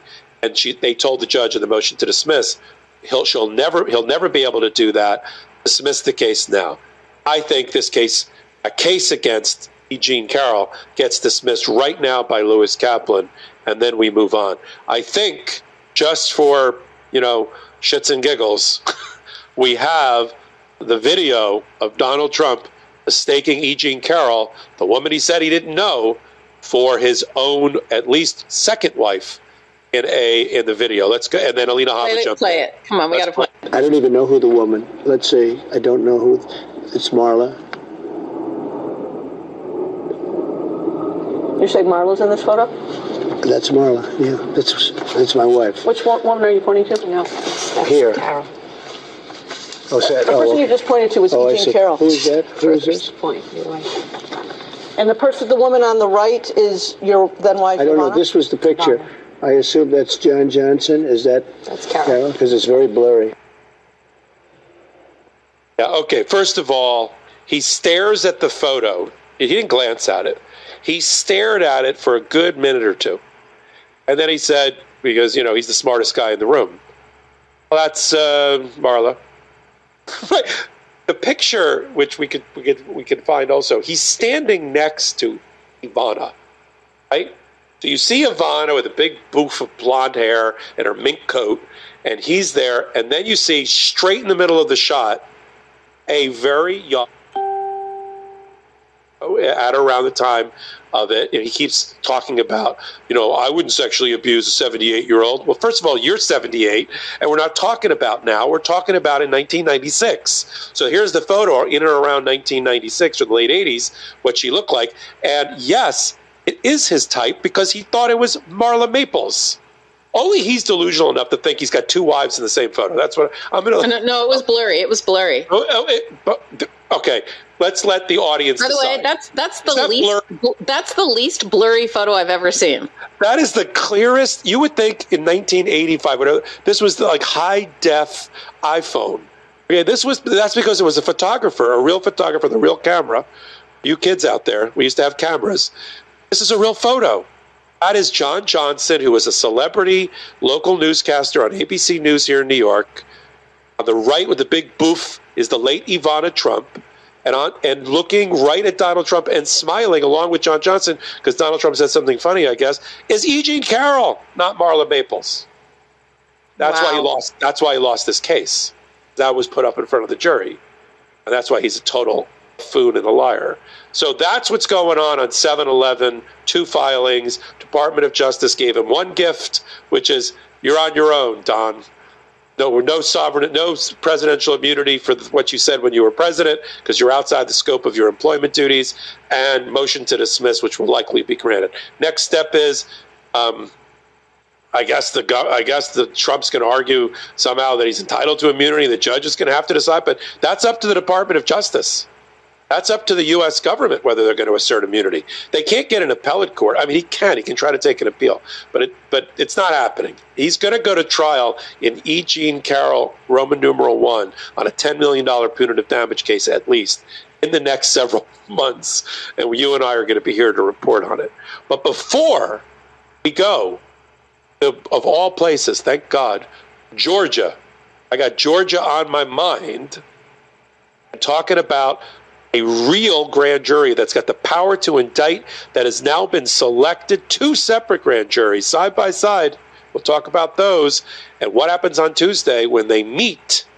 Start considering the evidence against donald trump brought by fani willis the fulton county prosecutor. But first we need him we need him to keep the show on the air. A word from our sponsors. This podcast is sponsored by miracle made sheets. Whether you want to get more fit be a better parent or get more done at work there is one thing that will help, and that's better sleep. With Miracle Made Sheets, you can tap into the power of self cooling temperature regulation, which has been shown to improve deep sleep quality by over 20%. Using silver infused fabrics originally inspired by NASA, Miracle Made Sheets are thermoregulating and designed to keep you at the perfect temperature all night long. So you get better sleep every night. These sheets are infused with silver that prevent up to 99.7% of bacterial growth, leaving them cleaner and fresher three times longer than other sheets. No more gross odors. Miracle sheets are luxuriously comfortable without the high price tag of other luxury brands and feel as nice, if not nicer, than bed sheets used by some five star hotels. Stop sleeping on bacteria. Clean sheets mean less bacteria to clog your pores and fewer breakouts and other skin problems. Go to trymiracle.com slash legalaf to try Miracle Made Sheets today. And with Mother's and Father's Day right around the corner, this is the perfect way to give someone you love the gift of better and more luxurious sleep. Save over 40% and be sure to use our promo code LEGALAF at checkout to save even more and get three free towels. Miracle is so confident in their product, they backed it with a 30 day money back guarantee. So if you aren't 100% satisfied, you'll get a full refund. Upgrade your sleep with Miracle Made. Go to trymiracle.com slash legalaf and use the code legalaf to claim your free three-piece towel set and save over 40% off. Again, that's trymiracle.com slash legalaf to treat yourself. Thanks again to Miracle Made for sponsoring this episode. When it comes to privacy, people tend to focus on things like tracking cookies and browsing history. But protecting your email privacy is even more important because emails contain a lot of personal and sensitive details, such as financial and health information or login credentials that you don't want falling into the wrong hands. That's why I use StartMail, the secure email service that keeps your inbox safe. Every day, millions of people unknowingly risk their sensitive information through insecure email communication. Regular emails are like open postcards, accessible to cyber criminals, companies, and even government agencies. Your free email provider has extensive knowledge about you, including your purchases, web activity, YouTube searches, reservations, subscriptions, and location history. Gmail, Yahoo, and the other popular services, they scan and analyze the content of your emails to generate targeted ads. They also keep copies of your emails, sometimes for months after you deleted them. This means that any email can be retrieved from your account if needed and shared with third parties, such as government agencies. If you're sick of all this nonsense, then you need to give Start Mail a try. StartMail makes it so easy you can enjoy secure email communication without surveillance or ads. StartMail ensures your inbox is protected with advanced security features. Plus, you get 20 gigabytes of email storage, surpassing what free providers like Gmail offer. StartMail has world class encryption for confidentiality, which allows you to send encrypted emails even if the recipient doesn't use encryption. Your confidential messages stay private, and when you delete an email, it's gone forever. Switching to StartMail is hassle free, and its easy migration tool allows you to move your emails and contacts from Gmail, Outlook, Yahoo, and other providers with just a few clicks. Our daily lives rely on the internet. Email privacy is crucial to protect personal and sensitive information from unauthorized access. Protecting your information is about safeguarding your rights to free speech and association, not about having something to hide. Sign up today and save 50% on your first subscription year. Go to startmail.com slash legalaf and join tens of thousands of people who trust StartMail for their email security needs. That's StartMail with a T, startmail.com slash legalaf for 50% off. And we're back. Support our sponsors. I know people are like, oh, there's another ad. Thank God there's another ad because it keeps the network alive. It keeps the content coming to you flowing the way that you like it. You don't pay for this. It's free subscription to the MeidasTouch YouTube channel and audio podcasts are free. But uh, you know, we got costs, and so our, our yeah, sponsors and, our, and, we got Salty. It pays for Salty, who well, that's a cost. Look how great! but, but here, you and I, but no, but look, you and I go off on these tangents, and you know, we start talking about stuff, and he finds the videos and the clips, and the you know, he's just right up there with everything. So and, you know, and these and these sponsors are supporting pro democracy, progressive you know ideals the way that we you know we curate our sponsors. We don't we don't take them all. We like the ones that are supporting us. And so all right enough enough of that. Let's get to georgia Popok. All right here we go. I'll frame it turn it over to the prosecutor and um, and then here we are. Fani Willis in March, God, it. Was it March? Was able, after seven months of a special purpose grand jury, to get a report and recommendation and, and a referral, if you will, of of um, Georgia election interference crimes committed by Donald Trump, Rudy Giuliani, and others, uh, including the fake electors, the head of the GOP, the Republican Party in Georgia. A lot of different people were targets of the special purpose grand jury to help Fani Willis make the ultimate prosecutorial decision which is her decision to make in Atlanta about whether to seek the indictment of a president. Now, by the time that started, we, we're now talking about these things in the middle of July, that former president has already been indicted twice. so breaking the glass ceiling is a little is a little bit less um, it's important, but it's it's not as shocking as it was now that uh, Alvin Bragg in the Manhattan DA's office and Jack Smith's team have already gone forward very, very important because Fani Willis is not only, we believe, looking at Georgia election interference, starting with the phone call Rudy Giuliani made, that, that Rudy Giuliani, Mark Meadows, and and Donald Trump made throughout the state, but particularly the Mark Meadows and Donald Trump phone call, searching for 11,758 votes between friends. Let's throw out some ballots. Let's throw out some absentee ballots. Let's throw out democracy while we're at it um, and all the other things that happened in the state, including led by Rudy Giuliani and the courthouses and setting up the fake electors, and then plugging that into six other battleground states because you know, like a like a uh, Marvel uh, a Marvel movie. You know, Donald Trump needed all seven jewels in order to have the power to destroy the Earth, and so he needed Arizona and Michigan and Pennsylvania and and um, and Georgia, and uh, so she is bringing a conspiracy, we believe, count case against Donald Trump. That's what she's fashioning. She has a civil RICO expert, Racketeering Influence and Corrupt Organization Act, which used to go after the organized crime and the mafia, but it's going to be used against Donald Trump to tie together all of these disparate acts, conducts, and people in one speaking indictment. That wasn't in March because that advisor that grand jury was advisory. But then she takes that report, Fani Willis and her team in Atlanta, Fulton County, and then she said indictments are imminent. And by imminent, she meant, I guess, August or September. Because she's continuing to develop evidence in the case. She's got more cooperating witnesses, including a lot, if not all, of the fake electors who have all said, we don't want to go to jail for Donald Trump. We'd rather cooperate with the prosecutor. Good idea and others. Lindsey Graham has testified. and and Rudy Giuliani went and talked to the special purpose grand jury.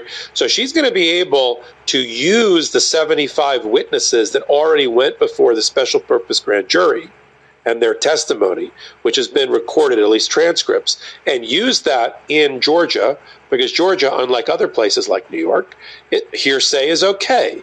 So you don't have to have the live witness. It's okay if one one person in her office sits there and says, "I'm now going to be Rudy Giuliani. This was Rudy Giuliani's testimony." Question. Whatever that question, answer, and that goes on for an hour or two until you you bore the grand jury to death.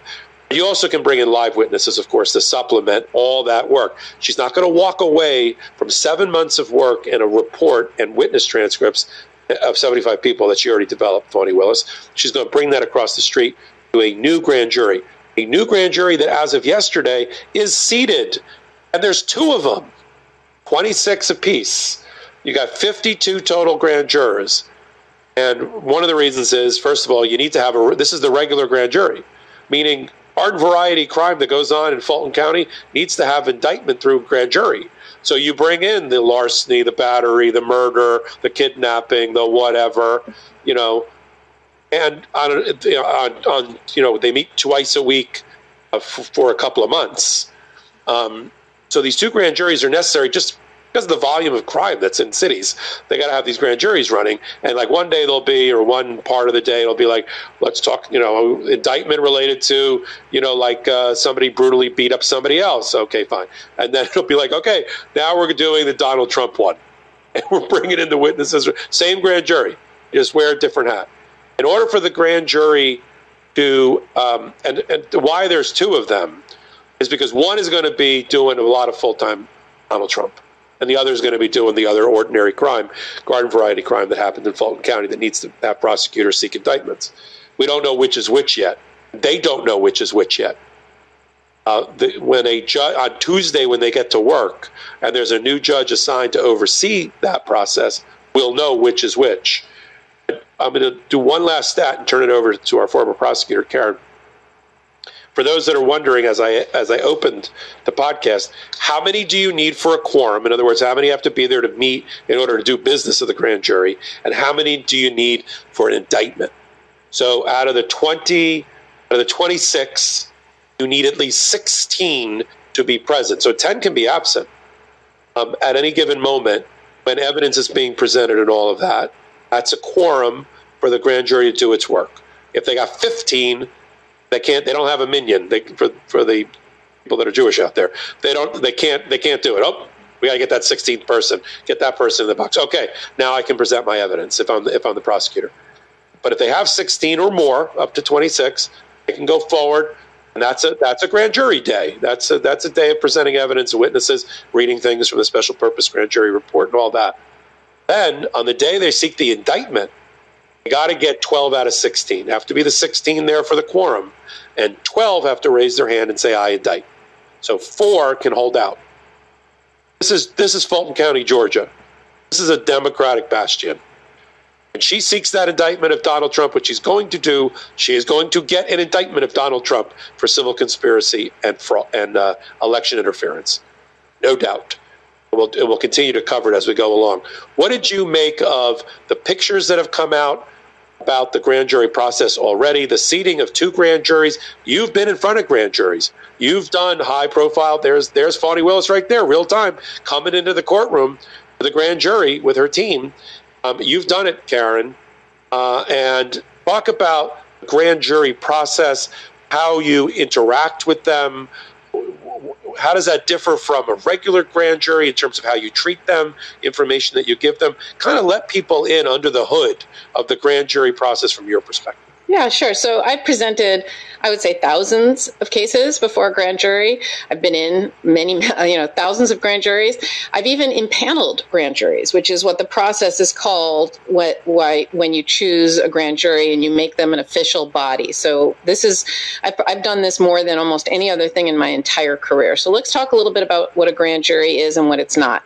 So a grand jury is not the same as a regular jury or what they call a petit jury, a trial jury um, they're very different. So a trial jury uh, in a criminal case is the jury that hears the ultimate facts at the end, and what they actually hear is um, a much more fulsome presentation where there's both direct examination, you know, the the statements that the, from the prosecutor side, and cross examination, and they have to uh, find unanimously beyond a reasonable doubt, and that's the legal standard, right? It's beyond a reasonable doubt. A grand jury is very different. A grand jury is um, a charging body. It's it's literally what you do is you present evidence to see if there's sufficient evidence to charge someone with a crime, and the standard there is much lower. It's not beyond a reasonable doubt. It's uh, probable cause or reasonable cause to believe that a crime occurred. Uh, they there is no opening statement, there's no closing argument, and there's no cross examination. It's just a you you. Uh, um, they listen to evidence, and the jur- and it's the evidence that the prosecutor presents, and a defendant has a right to testify in the grand jury as well if they want. They have to waive immunity uh, if you're in a grand jury that confers immunity, and that's what they do in New York. If def- anyone who goes into a grand jury gets automatic immunity for those crimes, and so you have to be careful who you put in unless they waive immunity, including a defendant. Now. Um, here what what the way it works with a grand jury is just like any other jury you get a summons and you show up for jury duty and you are told you are part of the grand jury or you are part of the you know petit jury the, the trial jury. And and you know the fact that they impaneled two grand juries uh, is still not necessarily that much because in New York, for example, in just in Manhattan alone, you know, New York City is five different boroughs, right? It's it's Manhattan, Bronx, Brooklyn, Queens, and Staten Island, and in Manhattan alone. Uh, we would have we have four, five, six grand juries going at all times. It just depends because of, of, a volume. And so, you know, she has two grand juries that are going, and, and you know, in, again, in Manhattan, they sit some of them all day, every day, some just the mornings five days a week, some just the afternoons five days a week. It's just really a matter of uh, scheduling. But you will know when you are serving grand jury exactly how long it's going to be, what days you are going to serve, and you are there to hear this evidence and determine if there's probable cause. Again, it's a much lower standard. It's not like the, and so as a, it's not like a, you know beyond a reasonable doubt like at a trial. So you know you that's why they call it bare bones typically because you don't have to present everything. You present just enough uh, that the jury needs to make an, an indictment. Now, in a case like this, where they're going to charge RICO and or conspiracy as well as the other charges. This is fairly complicated. They are going to here get lots of evidence, whether through documents, whether through live witnesses, or whether through um, the reading of the report or summarizing the report or the witnesses that testified for the special grand jury that you talked about. It's going to take uh, take some time, um, and the way it works is uh, here. So they they um, picked 26 grand jurors per grand jury. So there's 23 who are the actual jurors and three alternates. So the three alternates who are going to sit there aren't going to do anything unless they unless someone who is a juror can no longer serve, and then they are substituted in. Uh, and and the way it works in the grand jury is grand jurors can ask questions and they can participate, but it's really more of a passive. You sit there and you listen, and the prosecutor asks questions of the witnesses. Uh, so there's really only 23 grand jurors who are impaneled at a time. And as you said, for there to be an indictment, there has to be a quorum, which is at least 16 present. It's not just actually for an indictment, it's also to hear evidence. You know, the grand jury can't function as a grand jury unless there's at least 16 of the 23. That's called a quorum. And if they have a quorum, then you can present evidence. And then, as you said, to get an indictment, you need 12, uh, 12 votes in favor. Now, a couple of things. First of all, nobody is ever going to take a vote if there's only, unless it's like an emergency, no one's going to take a vote if there's only 16 of the 12 present. You're going to want the whole grand jury there for a few reasons. Number one, uh, you sometimes occasionally a grand jury a grand juror will miss a day here or there of testimony right the doctor's appointment they'll be sick whatever and there's a, a roll call sheet and you can only vote a grand juror can only vote on a case if they were present for all material evidence, right? Anything that's material. So, you know, a, a prosecutor is not going to take the risk if there's only 16 present that what if, you know, a couple of them were miss you know weren't there and a, and a judge disagrees with me and rules that you know what this is this was material that they missed. I thought it was ministerial but it's material. No one's going to take that risk. The other risk a prosecutor's not going to take is you know you, are counting on 12 people to vote out of 16. You know, you're not going to want to, you know, they're, they're good odds, but they're not perfect, right? In a case like this, I think you're going to encourage the grand jury to all be there all the time. And you're going to want as many as possible uh, in order to ask them for a vote. Um, so you know that's what's going to to happen here. Uh, you know, next week, um, um, Judge McBurney uh, is going. You know, well, he he already explained to them their responsibilities and uh, and you know the purpose, etc. And next week, when they start, you know, if they haven't already, they're going to be sworn in and then there's initial charging that happens, right? That you then, and in New York, I guess, yeah, I guess there, Fani Willis and the judge already did it. In New York, the prosecutor does it. There is no judge.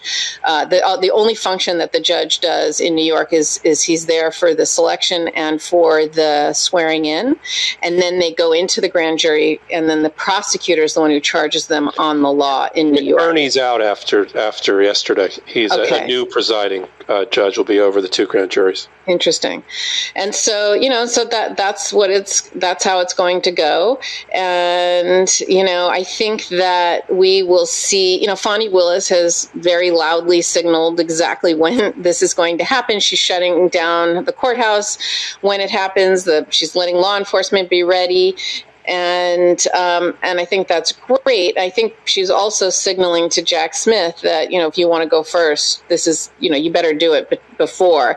And I think there's reasons why she'd want him to go first. I think one of them is you know there is this policy at the Department of Justice called the Petite policy, which means if there's state court went first, there's a policy to stand down. Now, it's only a policy, you can override it, but again, Jack Smith and Merrick Garland, they're not going to want to look like they've done anything special here. They're going to want to go first. They're not going to want to say that we're going against our policy, even though they can, because it's not a law or a rule. They're not going to want to be put in that position. So I think we're going to see Jack Smith go before before Fani Willis uh, brings this case. I think I think Fani Willis's case is going to be sweeping. I think it's going, in addition to all the charges that you talked about, I think it's going to be lots of people um, I think you're going to see uh, you're going to see lots of defendants here, and I think it's going to be you know a sweeping indictment that focuses on the, the nationwide fake elector scheme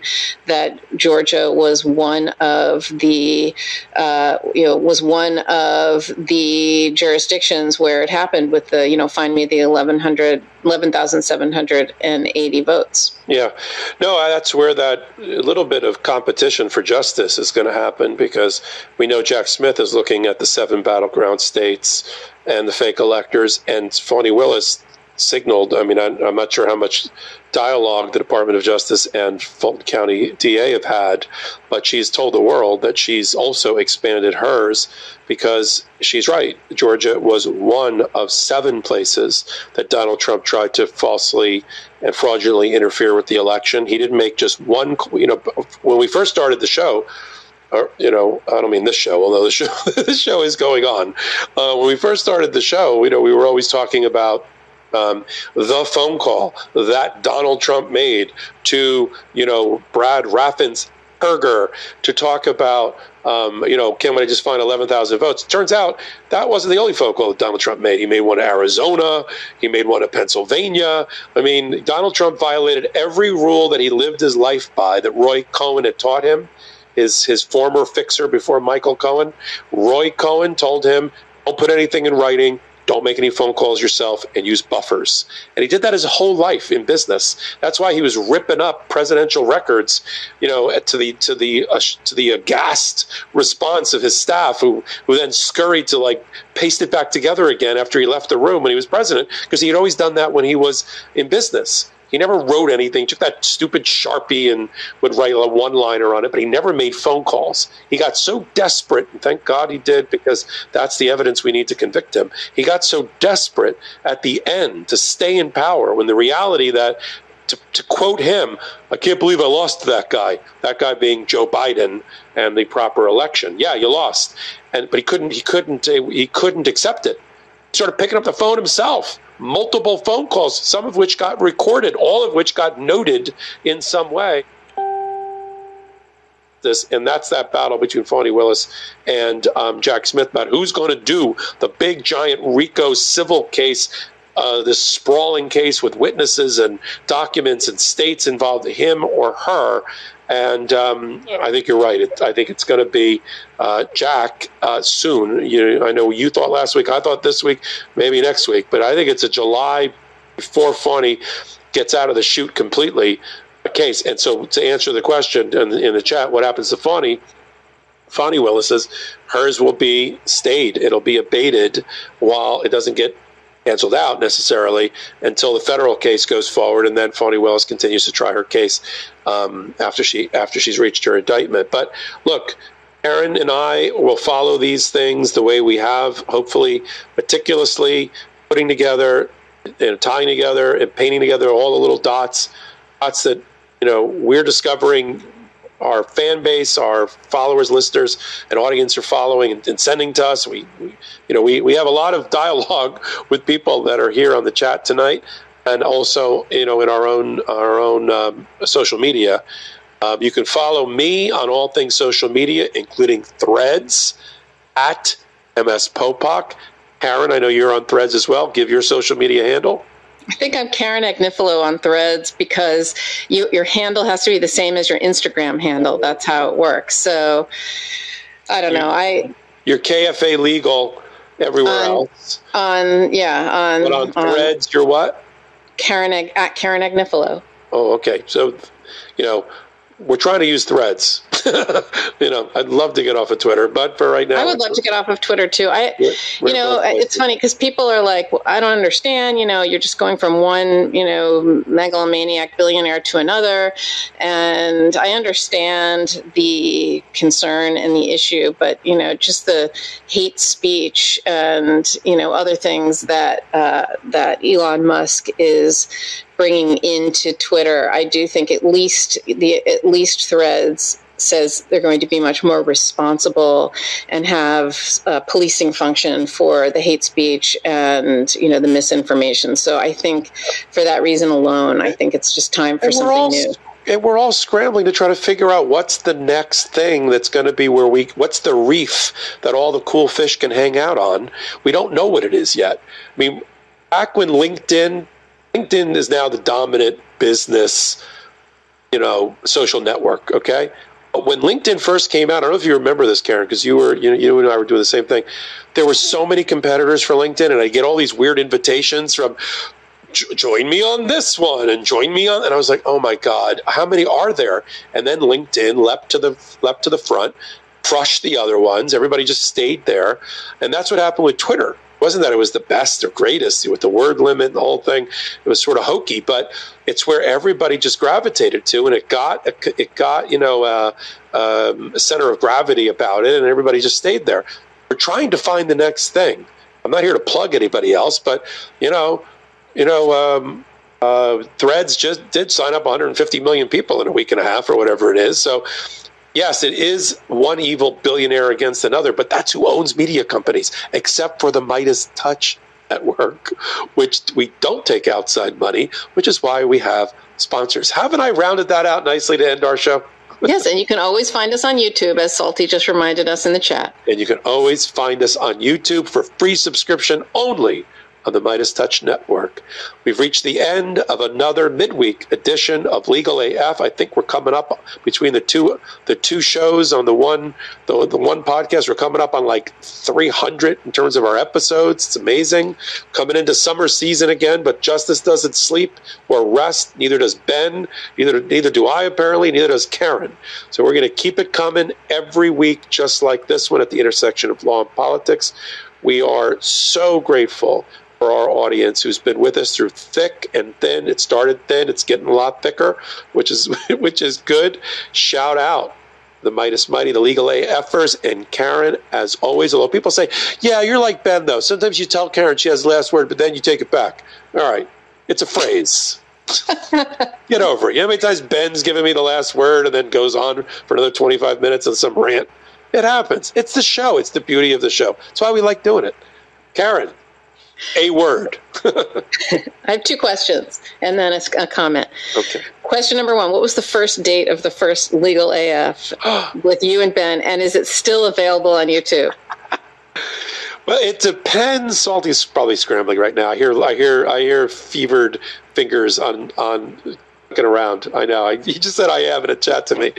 Um, it depends. It depends on how you define it. We started. Ben and I started something called, uh, just terribly named, uh, Legal Roundup. it's just terrible. It's better than um, Raw Law. No, it wasn't Raw Law. Trust me. It was Legal Roundup. Um, thank you, Salty. It, April 6, 2020, he, he says. He dates it as April 6, 2020, which is like people, it was, it was a pandemic project. Okay. You know, MeidasTouch had just started. It had like 3,000 people on it. It was so, MeidasTouch, I'll, I'll tell secrets now.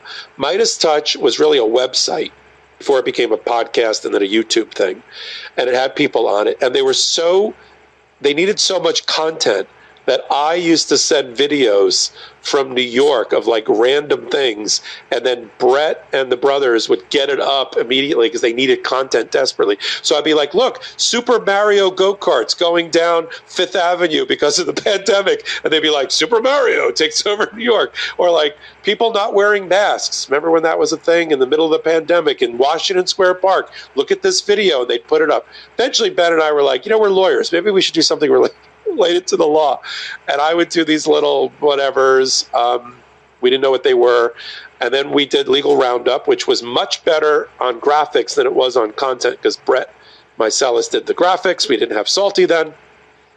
And we had 200 and, we had 175 total not I'm not not thousands. We had 175 total views. I think our first episode, our second one, I think was 250, something like that. And um, and now if you and I and Ben don't do half a million, uh, we get we're like, what did we do wrong? what is the matter? we, we, we're, we're doing something wrong. I'm like doing something wrong. I was in a closet with you know 254 for all I know cats and dogs watching, and we were we were high fiving. We're like, this is great. That's people I didn't know. They tuned in. that was the way it worked. And then and so, we were like, and then, as I said before, we were a special edition. Once the Meidas Brothers podcast got popular, we were a special edition. I have a funny story about the YouTube part. And, and we just started, the first 15 episodes was just me, special edition with Ben, on, on the regular Wednesday MeidasTouch. It was like, and we didn't have a name yet. And then we did Legal AF, tried Legal AF, which I came up with. And then, um, funny part is, Brett I noticed that they, the brothers were doing YouTube. I used to get dressed up for the podcast until Ben broke it to me that we were only doing audio. I'm like, well, why am I wearing a nice sweater then? Because I don't know. So I, we were only audio, and I was like, well, why are you? Why are the brothers YouTube? Oh, yeah. And I think Brett Brett thought that it would be better, like I that I had a face made for for radio, maybe uh, and maybe Brett Ben did too. So he was like, "No, you guys are doing doing good. Do audio only. We don't need to see what you guys look like." And then we said, "Well, no, let's try YouTube." And then YouTube took off, and the rest is history. And then you and I met. And the when was that? History. When was our first episode? I don't know. Maybe four months later, five months later. I was like, I want to do a I want to do a longer, as this has become, I want to do a longer version where we can really drill down on things and we want to get some other voices on here. I think it was like, you were like 50 episodes in to the beginning, but you're, you're, you're a founder. I consider, I consider you're not like the second Darrin on Bewitched. You're like you're the first Darrin. Second Darrin on Bewitched. Oh my god, that's the best ever. You're the first Darrin. You're not the second. Wait, Darrin. what was his? They had, they had the same first name, both of them. It was, it was one was Dick York and the other one was Dick Sargent. And don't ask me how I remember that. Okay, and how I remember that they had the same first name. Okay, that's crazy. all right, we gotta go. We, Salty's all gonna right, we gotta go. We've lost all the audience. Okay, shout out to the Mighty Mighty, the Legal AFers. See you next week. See you on Saturday with the Saturday edition.